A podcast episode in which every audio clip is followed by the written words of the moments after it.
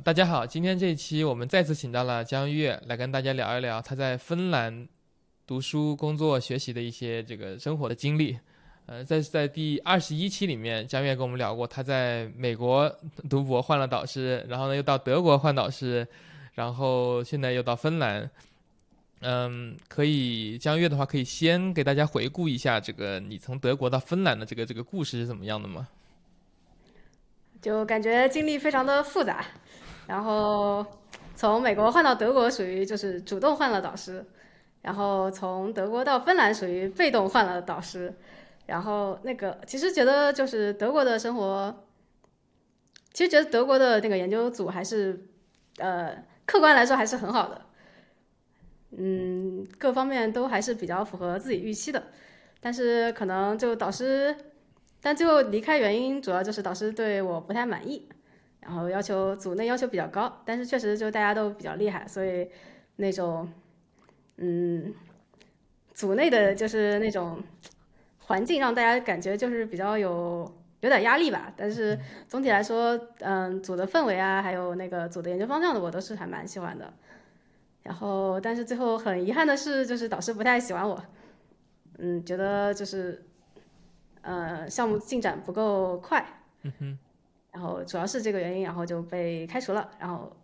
所以呢，后来就相当于现在换了方研究方向，然后去了芬兰，重新开始读博。对，那你当时是怎么在？就是当你老师，比如说德德国导师跟你说啊，我要把你开除了，呃，那你是怎么？那你下一步是怎么做的呢？我其实还蛮抑郁的，我感觉我抑郁了好长时间，然后呃，生活还是蛮糟的，就感觉一个人在屋子里面待了很久。然后一直缓不过来，缓了好几个月，然后有一个月体重一下子掉了，可能掉了十几斤，对，然后就还蛮还蛮严重的。后来找，因为当时其实不是我一个人被开除，其实还有小其他小伙伴被开除了，所以我当时找了另外一个小伙伴，就后来跟他经常一起打游戏啊什么的。后来带让大家就是，就我俩后来就是心理状态要稍微好一点，然后我就开始。找一下下家，对，然后，嗯，还挺一开始还挺担心的，因为就是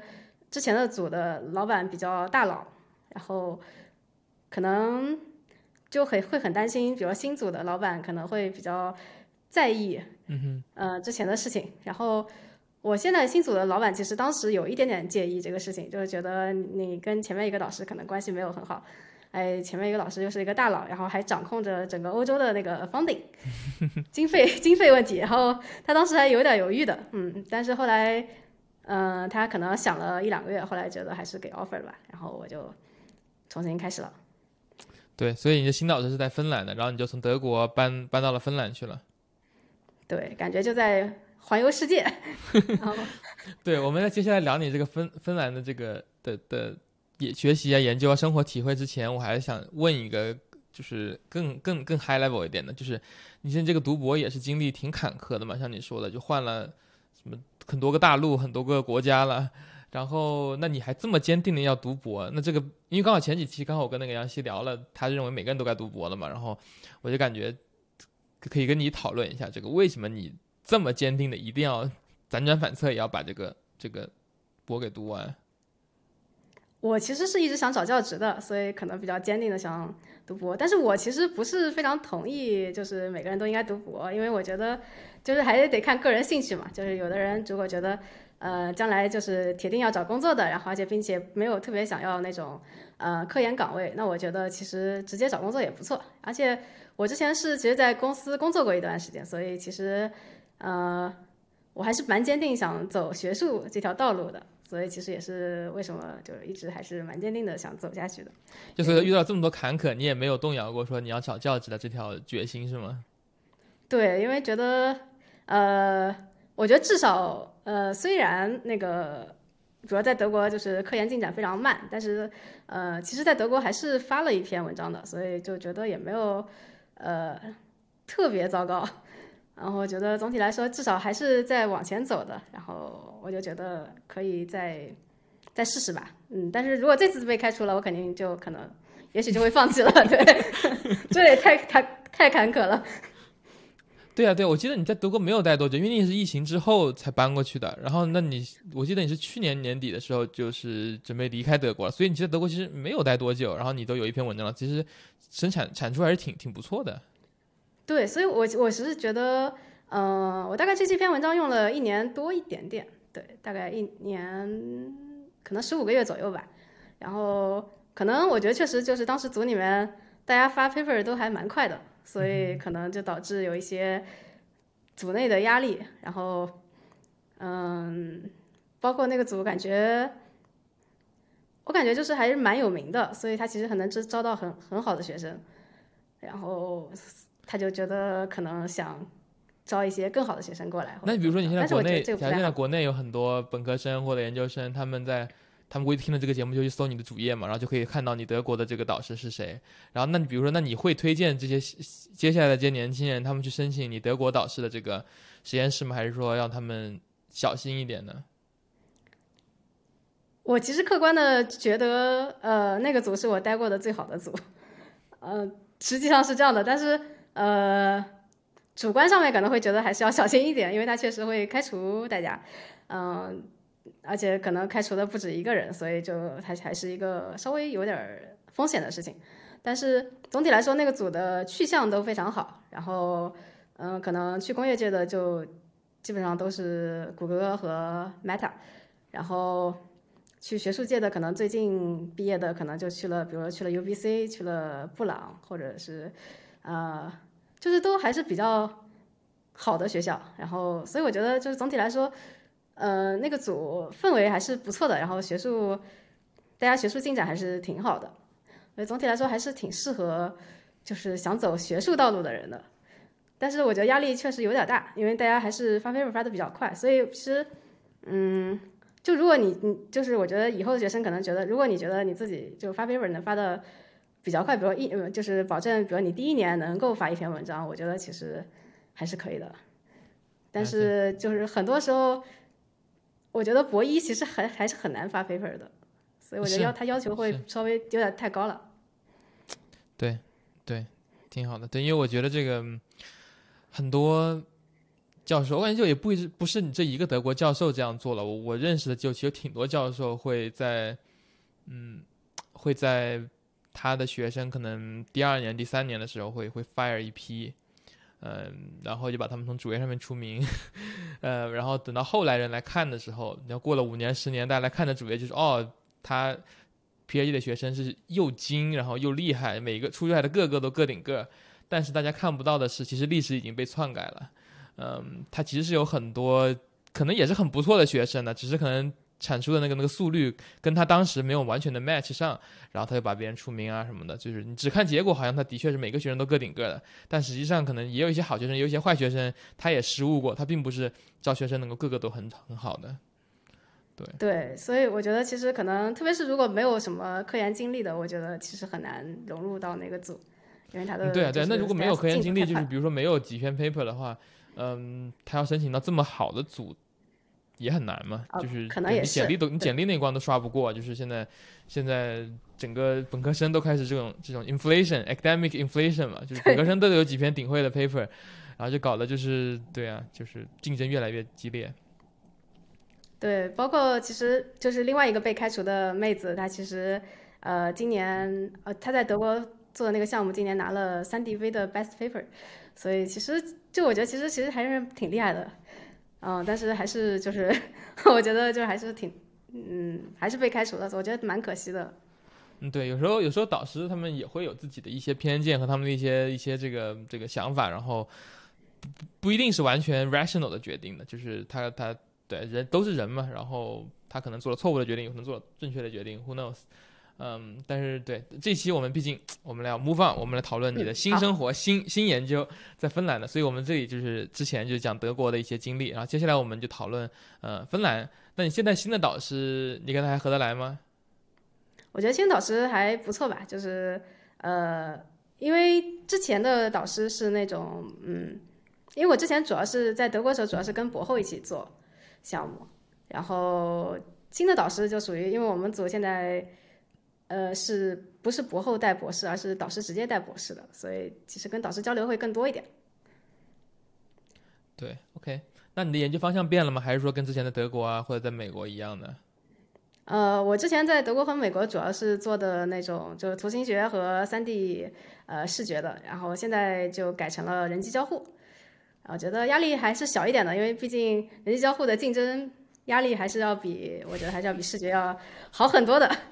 嗯，但是嗯，但是有时候会觉得可能就是人机交互没有呃视觉那么火，对。但是我觉得还是还是一个好事吧，就是。我觉得可以慢慢做做科研，不着急。对我感觉做做 research 本身的话，可能 HCI 就没有太大的问题。可能有时候在公司的角度会会有一些这个嗯困境吧，就是 HCI 到底带来了什么东西？因为因为你像像你说的嘛，Vision 什么的，它可以做一个底层的一个 library，对吧？你如果你要做任何的这种 tracking 啊什么都要用到 Vision。然后呢，graphics 都是前端的这种 rendering 啊、animation 啊这种 synthesis，这都是 graphics 的东西，这也是很很确切的。然后呢，HCI 呢可能是一个比较尴尬的一个中间态，它其实是把各个的技术融到一起，才能做出一个很酷的 demo。但你要说没有了 graphics 和 vision 的话呢，其实 HCI 也很难做。但呢，你没有 HCI 的话呢，好像也可以凑凑出一个系统来。所以有时候很很很难，就从从公司的角度，并不一定一直接很快的就能够看到这一个方面研究的这个重要性。就我个人肯定觉得很重要，因为我最近这几年也越来越从从 graphics，我是从我是本科做 vision 的，然后呢博士做的是 graphics，然后偏一丁点儿 HCI，然后呢毕业之后可能就更多的时间投入到做 HCI 方面的东西。那这个问题，所以我也会在这里考虑，就是说怎么确保公司能够能够重视到我的研究，或者说我的研究怎么更好的帮助公司吧？对，这么说比较比较好一点，对。对，确实，因为我觉得 HCI 在公司的需求量不是很大，然后可能去公司没有那么好找工作啊。但是我想着，反正找工作这点我感觉就还好，因为据我所知，HCI 的博士毕业，嗯，找业界工作也挺多 opening 的，就并不是说很很很难。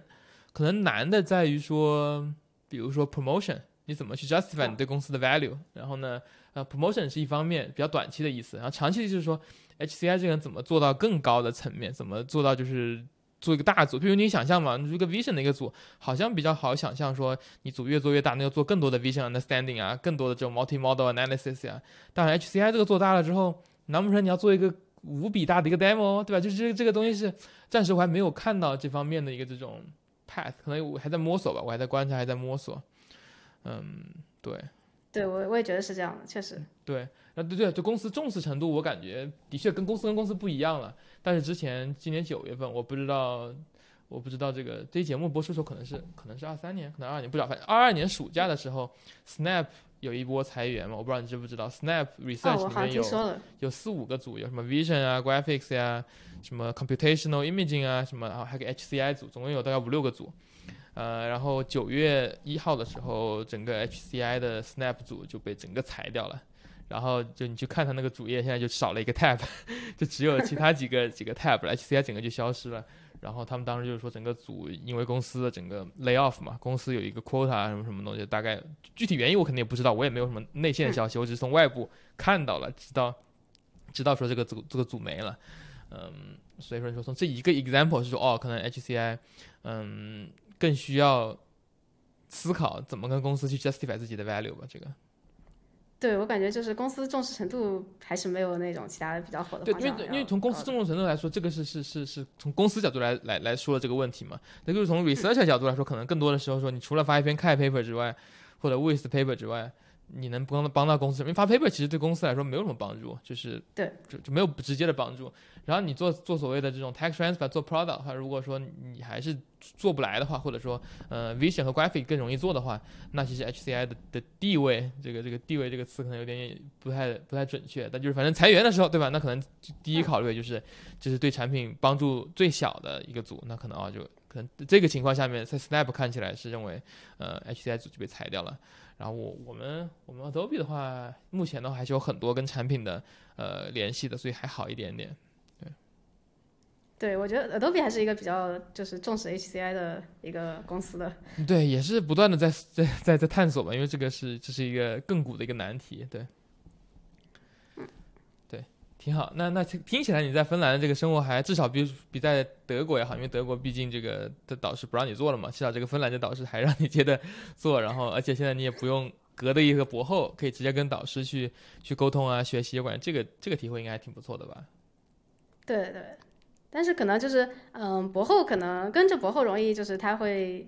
比较细致的跟你讨论一些问题，对，然后跟着导师可能他就是一些比较嗯。就是 high level 的讨论，方向性给你指一指，但是方向性指一指，对，不太 hands on，不太帮你那些东西。对对对，对，可以，可以，对，挺好的，嗯，对，所以研究上这方面是挺好的。然后那芬兰生活方面，你有什么体会的吗？嗯，我觉得芬兰生活主要是太冷了，太黑了，然后 就嗯，天天都在下雪，基本上这个月每天都在下雪。然后，而且就是每天大概三点钟，下午三点钟天就黑了，就感觉很多人就觉得在芬兰会比较容易抑郁，因为每天就是又冷又黑的一个生活。同对应的是夏天的话，比如说晚上十十点、十一点才天黑嘛，就是对应的话。对对对，然后而且有的时候凌晨一两点钟它也不会完全黑，就是也是有点像傍晚的感觉。对，夏天的时候你就把窗帘拉得很严，然后冬天的话就把灯开得很足。对对对，然后夏天的时候就容易起得很早，因为就一大早三四点钟就已经天亮了。然后冬天的时候就属于容易醒不来。对，西雅图其实当然没有芬兰那么北，没有那么极端，但西雅图也差不多。我们这边冬天的时候，现在刚好我们录制的时候刚好就冬至左右，所以就是天黑的最早的时候，大概三点半四点吧，四点多开始就天黑了。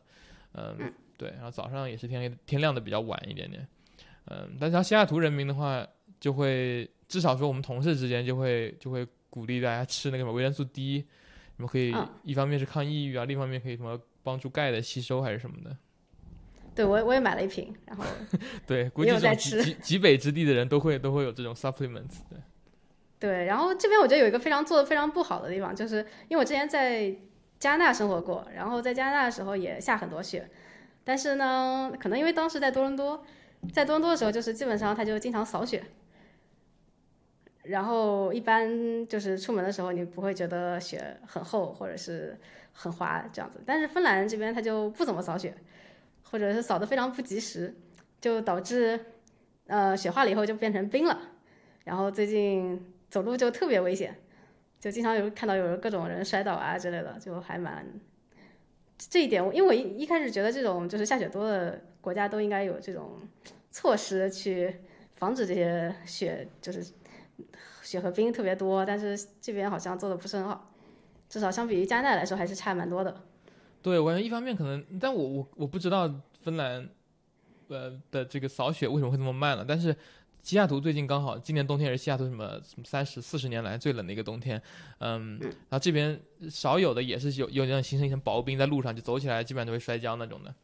对，然后我我观察是它是因为气温刚好在零度上下不断的来回这样子的，等于说。雪融化变成水，水一出现的时候又又极度降温，然后就变成冰块了，就不是雪花了。因为雪花其实踩上去并不太危险。对，雪花就对。但如果是冰的话就特别危险。然后所以说西雅图最近刚好在零上零下疯狂的波动，一下是零上五度雪融了，一下零下十度，然后一下就就几几冻就成冰了。呃，多伦多我不知道，可能是说可能是比较稳定，不会不会 fluctuation 那么那么大，那可能就不不太会有这种冰。但但冰真的是很很可怕，很考验，对。对，我觉得冰就蛮可怕的。然后对冰也扫不掉呀，冰它就是结在地上了，不像雪，那扫扫雪车一下就把雪都扫走了。那冰的话，我感觉至少至少这边过了一天半了，也还没扫掉呢。这个这个冰，对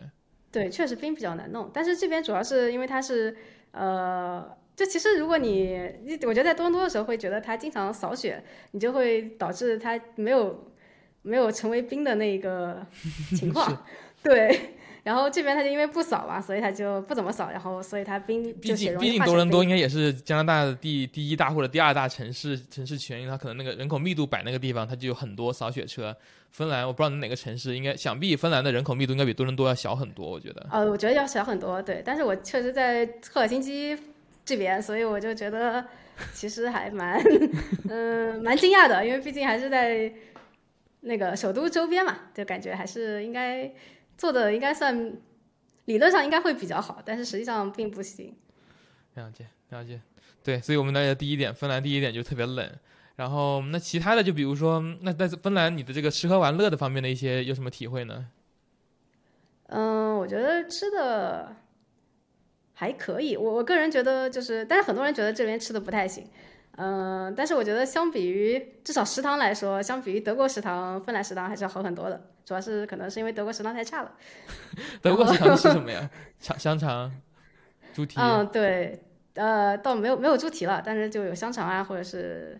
呃一些肉饼啊之类的。但是感觉，嗯，对。但是德国可能，我觉得德国食堂不是很好吃，对我来说。然后芬兰食堂要比那个好一点。那芬兰的食堂比如什么菜呢？呃，芬兰食堂可能比如说鱼比较多一点，因为这边可能，呃，或者说有什么三文鱼汤啊，或者三三文鱼比较多，所以感觉还是可能我比较喜欢，毕竟是江浙沪人，然后比较喜欢吃鱼啊这种，就所以比较符合我我的口味。然后芬兰的这个特色美食是什么呀？我都完全不知道呢。那德国我就知道香肠跟那个什么蹄嘛，对。芬兰，芬兰主要是三文鱼汤，然后还有那个呃蘑菇，然后和蓝莓。蓝莓，OK。然后，所以我感觉非常符合江苏人的口味，因为就是呃，首先我江苏人吃鱼，然后呃，感觉我在家的时候蘑菇也吃的比较多，然后。呃，江苏还有那个什么蓝莓山药是前菜，对吧？所以感觉就都都还是比较喜欢吃的，嗯。不错不错，对吃的你满意了。然后那边，比那比如说那个有什么玩的一些一些，大家就比如说平常夏天啊、冬天的娱乐方式有哪些呢？我感觉这边玩的不是很多，然后没有什么景点，呃，就感觉比较生活比较无聊吧。然后而且人比较少一点，我感觉是这样。然后中国人来说。呃，我觉得中国人不是特别多，嗯，就是其实还是不少的，但是相比于之前待的所有国家来说，这边中国人是最少的。少的话是大概什么概念呢？嗯，就可能，呃，一个系可能二三十个中国人，呃，就 PhD 吧，就也也也还不少了，但是也不少了，相比那也不少了，相比对，但相比于就是之前的，呃，之前学校感觉。中国人还少了很多很多的，对，对，因为我觉得在多伦多的时候，我觉得感觉半个学校都是中国人。哦，那加拿大不能，加拿大整加拿大这个国家整个就有好像是百分之三十以上的是华人了。然后如果你看温哥华或者那个多伦多的话，就超过一半，就是都不是学校里面了，应该街上就一半以上是华人了，才才才 make sense 对，所以所以这个对跟加拿大没法比了，对。嗯，对这边就可能，嗯嗯，我不知道也感觉可能百分之五中国人。OK，差不多，差不多。嗯，对，那那你刚才我们讨论那个吃喝玩乐的，你说这边很玩的稍微比较少一点点，可能是比较就是就是大家都比较 chill 一点点。那那你在这边有考虑过说，你比如说读完博士了之后，想要在芬兰或者德国接着工作、生活、住吗？我应该不太会，不太考虑这两个国家，我感觉。然后，但但我是准备就是全世界找一波教职的。但是我可能会倾向于回北美，可能是这样的。但是，因为我我觉得好像，我其实有一种感觉，就是其实，在欧洲找教职还蛮难的。然后感觉，因为很多欧洲人是就是倾向于回回家的，嗯哼。特别是芬兰人，好像特别喜欢回芬兰，然后导致芬兰的教职特别难难拿。然后我就觉得其实不是很值得。然后包括芬兰芬兰语非常难学。就感觉跟别的语言完全不一样，呃，所以感觉不应该肯定不会留在芬兰，然后欧洲的国家可能，比如说将来考虑一下，嗯，瑞士啊，或者是这种，或者是英国。欧洲欧洲的那个就是可能有挺多很好的学校，但是对于外界来说，知道知道名气比较大的学校其实也比较少，可能。就就就那么几个，最近几年越来越火的呀，什么像像你之前带的马普索呀，然后或者 ETH Zurich 呀，还有一些了，就旁边每个国家可能有几个比较厉害的学校，但是跟比如北美来说的话，北美可能前五十名的大家基本都听到过名字，就是可能，毕竟他们可能广告做的比较好呀，或者说，呃，语言方面也比较通一点，毕竟都是英文，我们都听得懂嘛，嗯，对，而且从另外一方面考虑的话，其实欧洲传统意义上它不是移民国家，他们都是比较单一化民族的国家，都是就。德国都是都是都是德国人，芬兰都是芬兰人，嗯，对我一个同学，他最近好像去了荷兰旅游，不是芬兰是荷兰旅游。他说他是一个他是一个挺高的美国人了，应该有一米八吧，应该有一米八左右。他说他在荷兰阿姆斯特丹街上走，感觉自己像个宝宝一样。他说每个人都要这样抬头看。他说那个人高度都太高了，因为他们都是都是以他们那个民族种族本身就特别特别高，就很少很少这个外族的那种移民的这种混混来混去的这种环境。对，我觉得荷兰有可能是那个欧洲最高的一个国家，因为我其实来了芬兰以后，反而不觉得他们很高，就是好像好像芬兰人没有德国人高。哦，嗯，但我不知道是不是错觉，但是，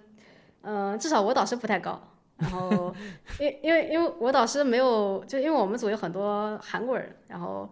呃，我导师没有韩国人高，所以我觉得应该不是很高。OK OK，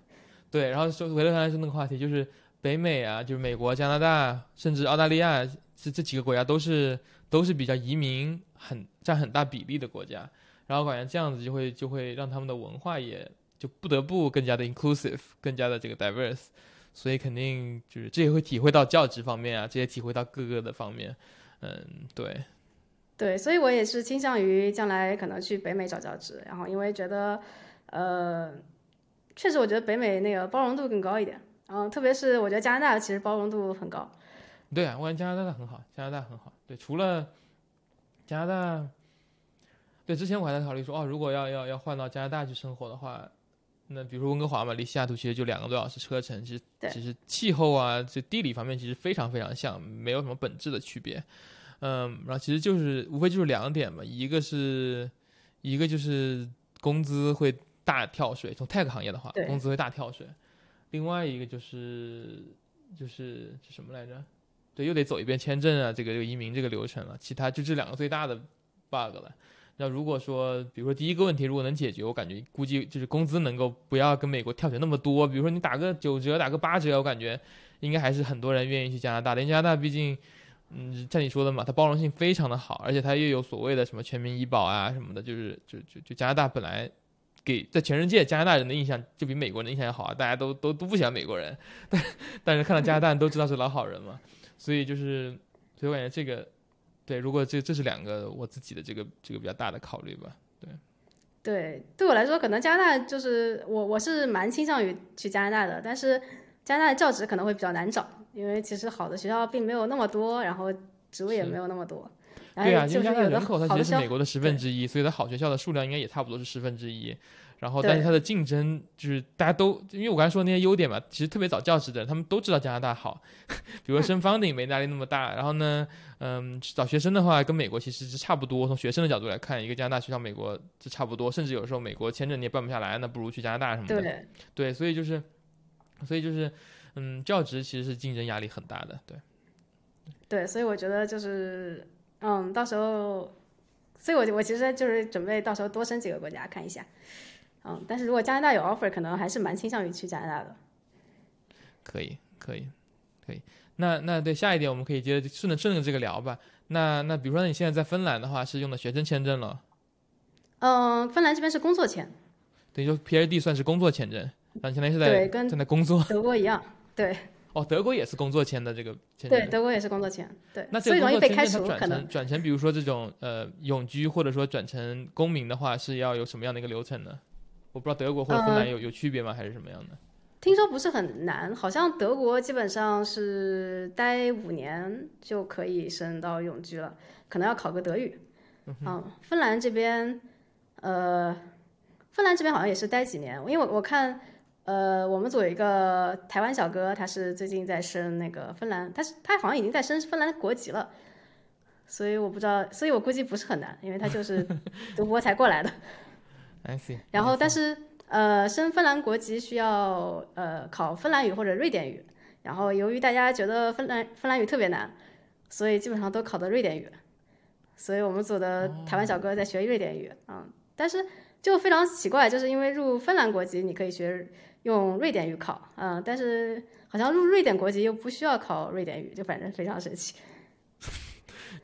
然后那边的，但是你的日常，你说到了考国籍，肯定是要就是要要要对于文化语言方面有一些测试的。但就是嗯嗯，日常沟通的话，英文够了吗？嗯，日常沟通，我觉得就是在这边还没有碰到一个不会说英语的芬兰人。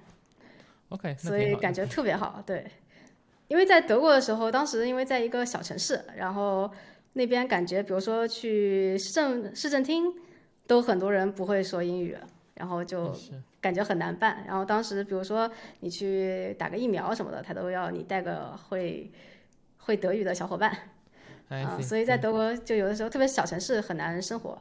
但是，嗯，在芬兰就是一点问题都没有，大家都说英语，哎，都说的特别好。那挺好的。之前我在那个苏黎世住的时候，嗯，就去逛超市就看到，比如说每个包有的包装上面都有三国语言嘛，因为瑞士是德语、意大利语、法语都都他们各自有三分之一左右的那个区域嘛，然后所以包装上面三种语言都有。然后然后那个收银员他一般也只会讲一种，但是但因为苏黎世好像是德语区的，所以他们都讲的是 Swiss German。然后，然后就是，但是他们英文看情况了，就不是每个人都懂英文。很多时候，反正就是比比划划呀，然后加上 Google Translate 啊，反正就也能够，也能够沟通，但就是不不如不如直接用英语沟通那么顺畅。对，我在德国的时候是感觉那种收银员或者是服务员那种，其实说英语的非常非常少。是。然后，但是在芬兰，就是你这些人就一定都会说英语，而且说的都特别好。嗯，有 interesting。那这个这个这个 stereotype 真的是对了。之前之前别人说什么北欧的英语是最好听的英语吗？你这个你有体会吗？但是我觉得他们有口音，口音蛮重的，就是有特别上课 就容易听不懂，就是那应该感觉那应该不是芬兰英语，那可能是比如瑞典英语或者什么的，或者是荷兰英语。嗯嗯，啊，有可能对，因为芬兰就是我觉得芬兰语可能就是让我听起来很像亚洲的语言。所以他们的那个说起来口音也很像那个亚洲人在说英语，然后 有的时候上课就不是应该，对，但是有点怪怪的，就是很有点像那种你在就有有我个人觉得芬兰语，至少从我来我来看，我觉得挺像，听起来挺像日语的，所以其实他们有时候口音有点那种感觉。对，然后上课是我觉得是一个比较大的问题，就是有的有的芬兰人口音上课口音蛮重的。但他说的是英语，只是只是口音重而已。他可以说的很流利，对，但是就是口音有一点。对，习惯应该就习惯就好了。估计你现在才去了第一年，估计过个两年你就可以听得比较习惯了。就跟一开始，比如说我听有印度口音的英语听不习惯，但后来听多了，反正也就也就也就也就能够听懂了。对，但大部分人说的都非常好，就是偶尔个别有一些教授可能对，就是一就有一点口音。可以，可以。对，那你那你现在到了芬兰，相当于是。博士又 reset 了，从第一年开始念，还是说你导师说把你当成第几年呢？我就一直在博一、博二、博一、博二、博一、博二，然后就 感觉非常惨。所以你现在又是你刚结束你的博一，在芬兰的博一。对，我才呃第一学期结束。第一学期会是零点五，相当于是就博零点五。零点五，嗯。但是从你 paper 上看，你已经有很多很多 paper 了，已经作为一个博零点五的人来说的话。对，但是就一直拿不到毕业证，就非常的难过。OK，OK，对，那挺好的。那祝你这个之后在芬兰的这个学业可以可以非常的顺利，然后找到你想要的教职。嗯，对，这期我感觉不知道听众对芬兰生活是不是有很多的问题，可以如果有问题，他们可以在下面提，然后之后要么可以在那个评论区回答呢。如果有很多问题，我们可以再再补录一期，看看大家的问题的。嗯，对。最后你有什么想想跟大家最后说的吗？